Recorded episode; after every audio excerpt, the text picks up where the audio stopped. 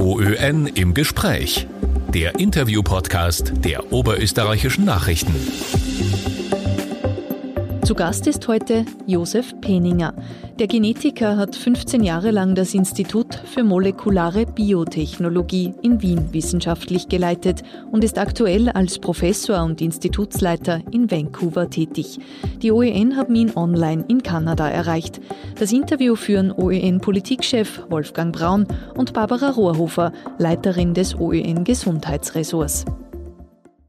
Grüß Gott, Herr Professor. Tut mir leid, dass ich spät bin, aber ich habe das total verschlafen. Das einen Kalender gehabt. Ähm, Herr Professor, in einem Interview haben Sie mal gesagt, äh, dass Sie Viren lieben. Das habe ich gelesen heute, dass Sie Viren lieben. Ist Ihnen diese Leidenschaft in diesem Jahr ein bisschen vergangen oder lieben Sie noch immer die Viren? Nein, überhaupt nicht. Ich meine, ich finde Natur faszinierend und da gehören Viren dazu. Viren. In der Gesamtheit gibt es zehnmal so viele wie alle anderen Organismen auf diesem Planeten.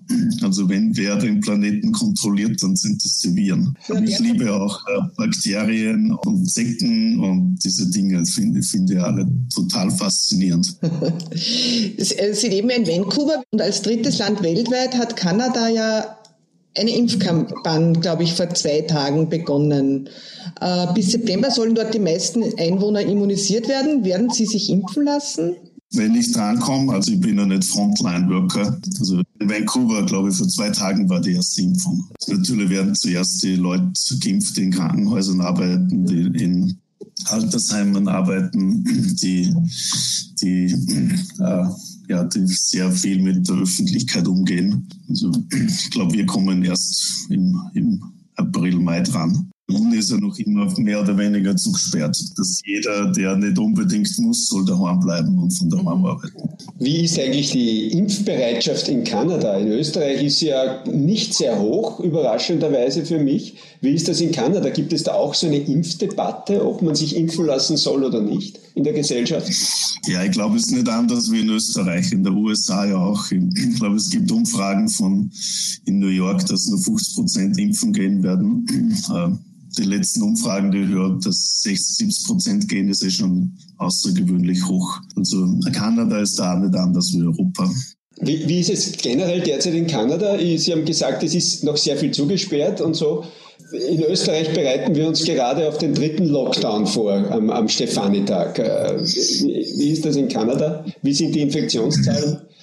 Die Infektionszahlen gehen rauf. Also Kanada ist so zwei, drei Wochen hinter Europa.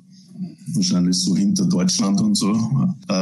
Also in Ontario gehen die Zahlen rauf, in, in Edmonton, also in Alberta gehen die Zahlen rauf, hier auch. In Vancouver, Vancouver ist noch super gut davonkommen, obwohl es eigentlich Vancouver meistens hätte treffen sollen.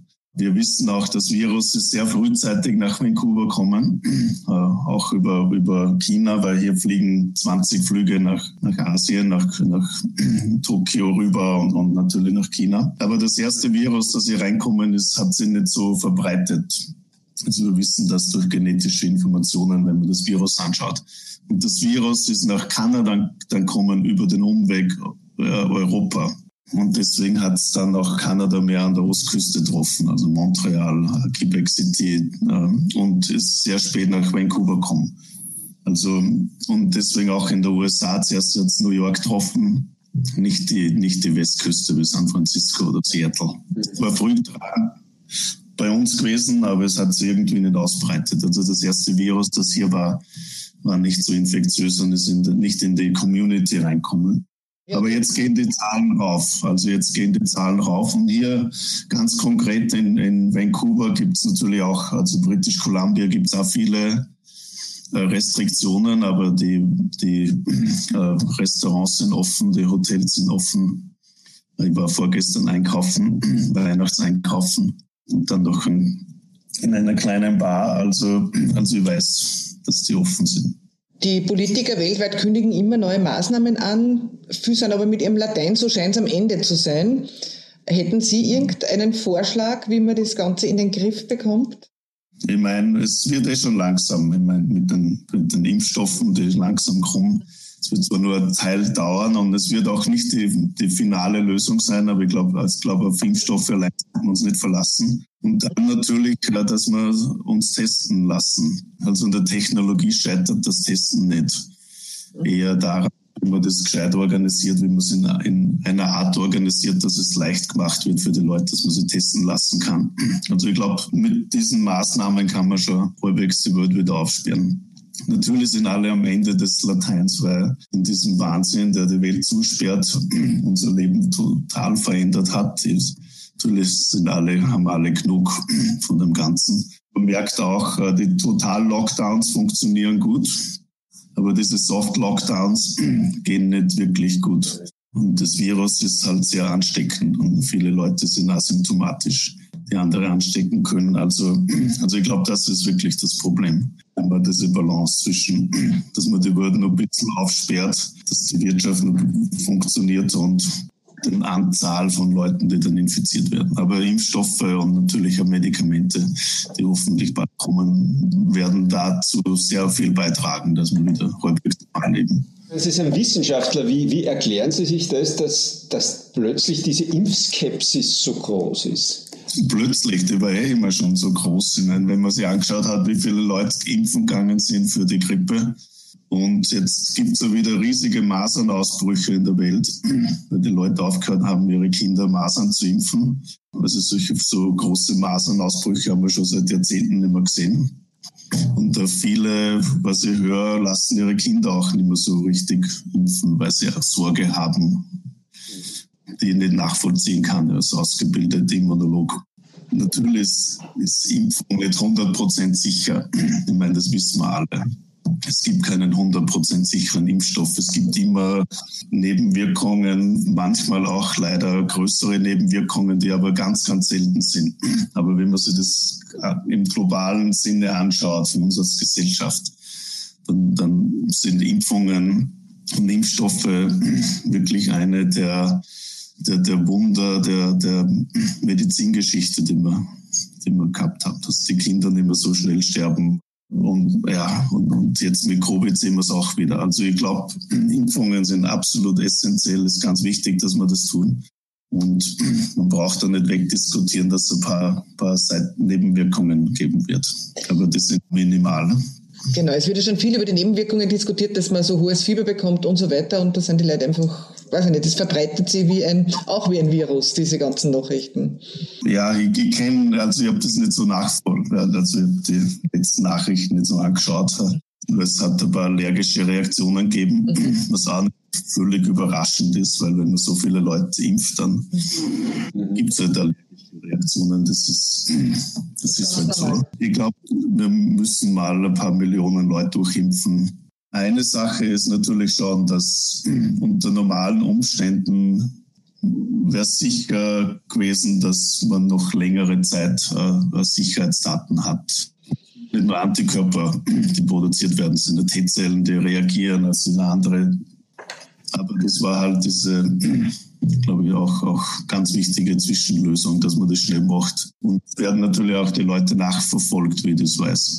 Also, dass man wirklich Nebenwirkungsprofile anschaut. Das von Ihnen und von der Wiener Firma Apeiron entwickelte Medikament A P N null eins soll ja sehr gut gegen das Virus wirken und im Optimalfall im Frühjahr auf den Markt kommen. Könnten Impfung und Medikament kombiniert das Ende der Pandemie bedeuten und wie schnell würde das Ende kommen? Ich glaube, das Virus wird, und mit dem, das müssen wir uns einrichten, wahrscheinlich bei uns bleiben. Äh, nur als kleines Beispiel, also wie man zweitausend, im Oktober zweitausendzwei ist, das waren die ersten Berichte über das SARS-Virus. Und dann hat es ungefähr bis Juli zweitausenddrei gedauert, bis man das unter Kontrolle gehabt hat.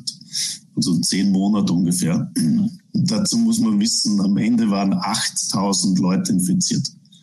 achttausend. Zehn Monate dauert. Natürlich war es eine andere Zeit, aber war nicht so lang her. Und natürlich mit öffentlichen Maßnahmen, die man treffen kann, wurde das erste SARS-Virus auch eingedämmt. Jetzt sind wir wahrscheinlich bei mehr als hundert Millionen Leute infiziert sind mit Dunkelziffern, wahrscheinlich nur mehr. Also die Idee, dass das Virus so schnell weggehen wird, die wird sie wahrscheinlich nicht so spielen.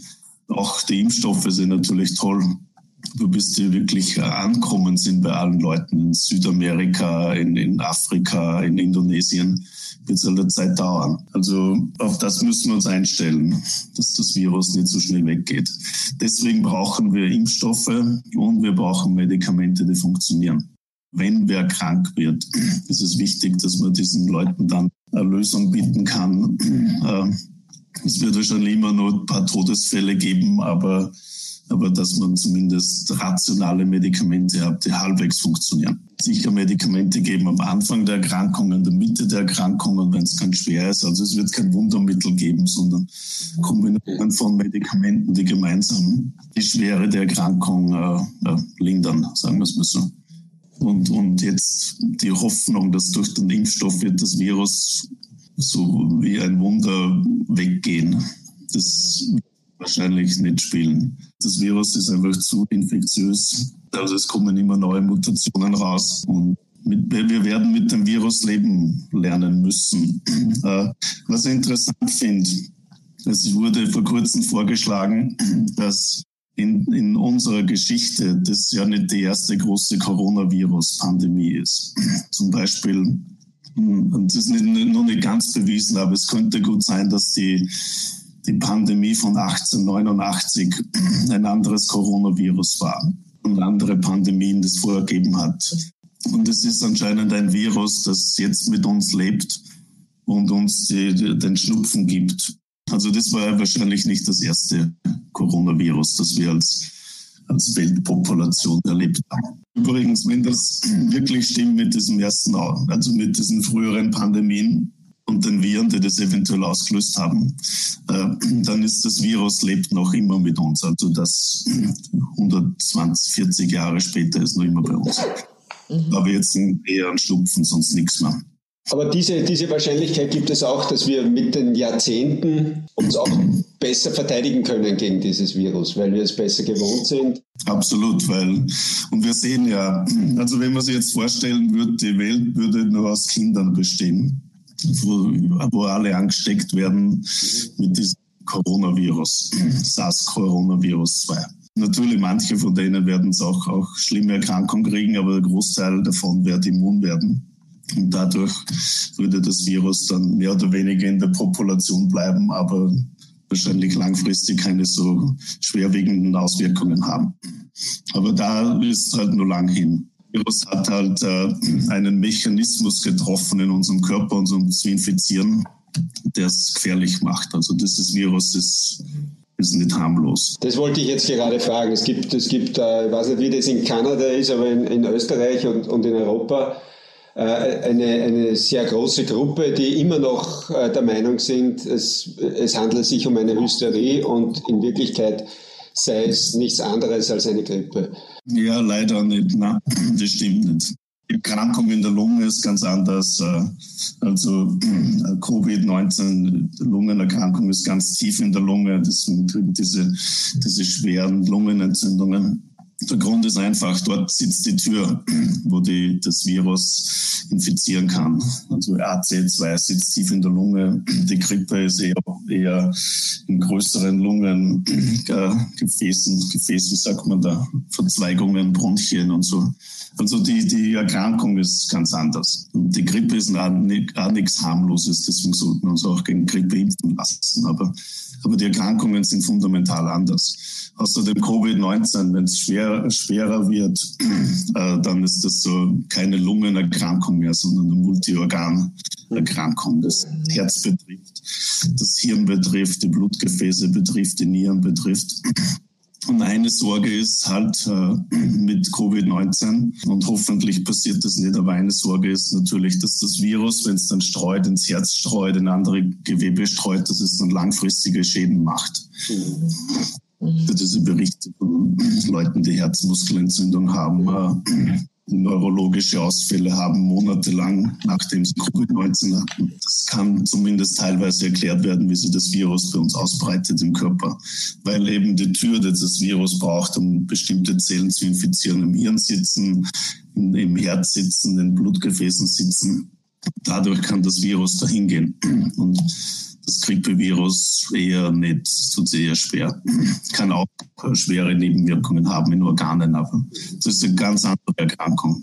Wann rechnen Sie eigentlich, wenn es jetzt, wenn die Impfungen ausgerollt werden, wenn vielleicht auch das eine oder andere Medikament dazukommt, wann rechnen Sie persönlich wieder mit einem annähernd normalen Leben? Was konkret Barcelona, Heimspiel, Zuschauer, achtzigtausend, hunderttausend Leute. Ich glaube, das wird sie nun nicht so schnell spielen.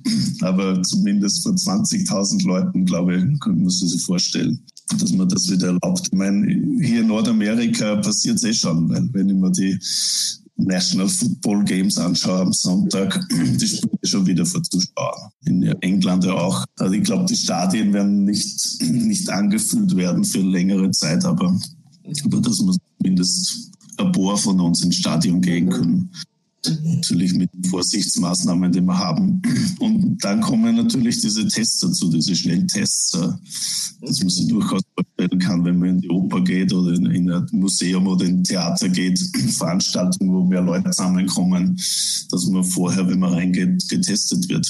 Das natürlich nicht ausschließt, dass ja Leute eventuell reinkommen, die, die trotzdem das Virus tragen und streuen können. Also es ist ein hundertprozentiger Schutz, aber immerhin. Das wollte ich fragen, diese, diese Schnelltests, äh, wie, wie ausgereift sind die schon?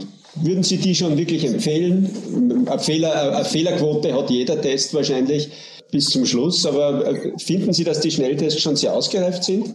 Ja, die sind, sind toll. man, man Also die sind halt nicht so sensitiv. Also man muss schon eine bestimmte Anzahl des Virus tragen, damit man, damit der Schnelltest es erkennt. Das heißt, der Schnelltest wird nicht alle Leute erkennen, die eventuell ansteckend sind. Aber wenn man sehr ansteckend ist, wird der Schnelltest es erkennen können. Also ist nicht hundert Prozent der Schutz, dass nichts passiert, aber ist besser, wie wenn man gar nichts macht. Also, also das machen durchaus Sinn. Der Goldstandard ist halt diese, diese P C R-Tests, weil die sind, ja, die sind tausendmal sensitiver, und, aber die brauchen halt größere Anstrengungen und da braucht man halt eine Infrastruktur, um das zu machen. Sie haben mal gesagt, dass Sie hoffen, dass sich durch Corona auch einiges zum Guten wendet und dass Werte wie Gesundheit wieder mehr zählen. Glauben Sie, dass es eine positive Auswirkung auf unsere Gesellschaft hat? Ja, ich hoffe, dass wir lernen können mhm. und natürlich auch lernen, wie mhm. in, in allen Aspekten unserer Gesellschaft. Was ist wichtig für uns? Firmen, soll man jetzt schnell agieren, dass man das, das Geld maximieren, oder soll man langfristiger agieren? Was ist wirklich wichtig auch in, in Wirtschaft? Nur das muss ja reicher werden, dass das G D P jedes Jahr steigt. Es muss ja andere Werte auch geben für unsere Gesellschaft, wie Gesundheit, wie Langfristigkeit, wie Umwelt, nicht, nicht alles raussaugen, damit wir mehr Geld verdienen und mehr G D P machen. Aber ich glaube, das sind Dinge, die, die uns Covid zeigt, wie wichtig andere Sachen sind. Also ich glaube, diese Änderungen sollten nicht nur auf Gesundheit be- bezogen sein. Natürlich merkt man, wenn man, wenn man nicht, Gesundheit, nicht gesund ist, dann ist das der Rest eh egal. Da kann ich fünf nette Autos haben und angeben. Toll, das Ganze. Vollkommen sinnlos. Natürlich auch in Investitionen, auch für einen Staat. Wo geben wir unser Geld hin? Was ist uns wirklich wichtig als Gesellschaft? Ich meine, wo ich natürlich herkomme, ist immer wichtig, dass man dass man das Geld dorthin gibt, dass man gute Ausbildung hat, dass man gute Schulen hat, dass man gute Unis hat. Und natürlich, dass, dass man Forschung hat und aus der Forschung heraus dann lokale Firmen entstehen. Und ich glaube, man kann schon an bestimmten Schrauben drehen. Und was passiert ist mit Covid neunzehn, ist, dass die Wissenschaft in den Vordergrund treten ist. Es war zwar, wir wissen nicht, wie wichtig das ist, die Wissenschaft, aber, aber wir sind halt über die Seite sechs nicht wirklich rausgekommen. Ich meine, die Leute merken das, dass das wichtig ist. Dass die Wissenschaft ist. Wichtig ist, ja. Genau. Und ich hoffe, dass das so bleibt. Also, natürlich ist die Welt global und soll es auch so bleiben, aber dann merkt man natürlich auch, wie wichtig es ist, dass man, dass man lokale Industrien hat, Medikamentensicherheit und alle diese Dinge, die dazukommen. Ich, ich hoffe, die Welt wird sich ändern. Ein paar Tage ist Weihnachten. Wie werden Sie in diesem außergewöhnlichen Jahr feiern oder kommen Sie ins Innviertel? Nein, es ist geplant, dass ich am Sonntag in Österreich lande. Ah. Dann mhm. Meine drei Kids sind in Wien zurzeit. Also meine drei Kinder, die sind zwar weltverstreut, aber die sind jetzt in Österreich. Aber ich höre, ich komme einen Tag zu spät an, also ich muss dann in Quarantäne gehen. Also Sie werden Weihnachten in Quarantäne verbringen. Genau. Ja, Herr Professor, okay. Danke recht herzlich, dass Sie die Zeit genommen haben. Tschüss. Danke, alles Gute an euch. Alles Gute, tschüss. O Ö N im Gespräch. Mehr Podcasts finden Sie auf Nachrichten Punkt A T.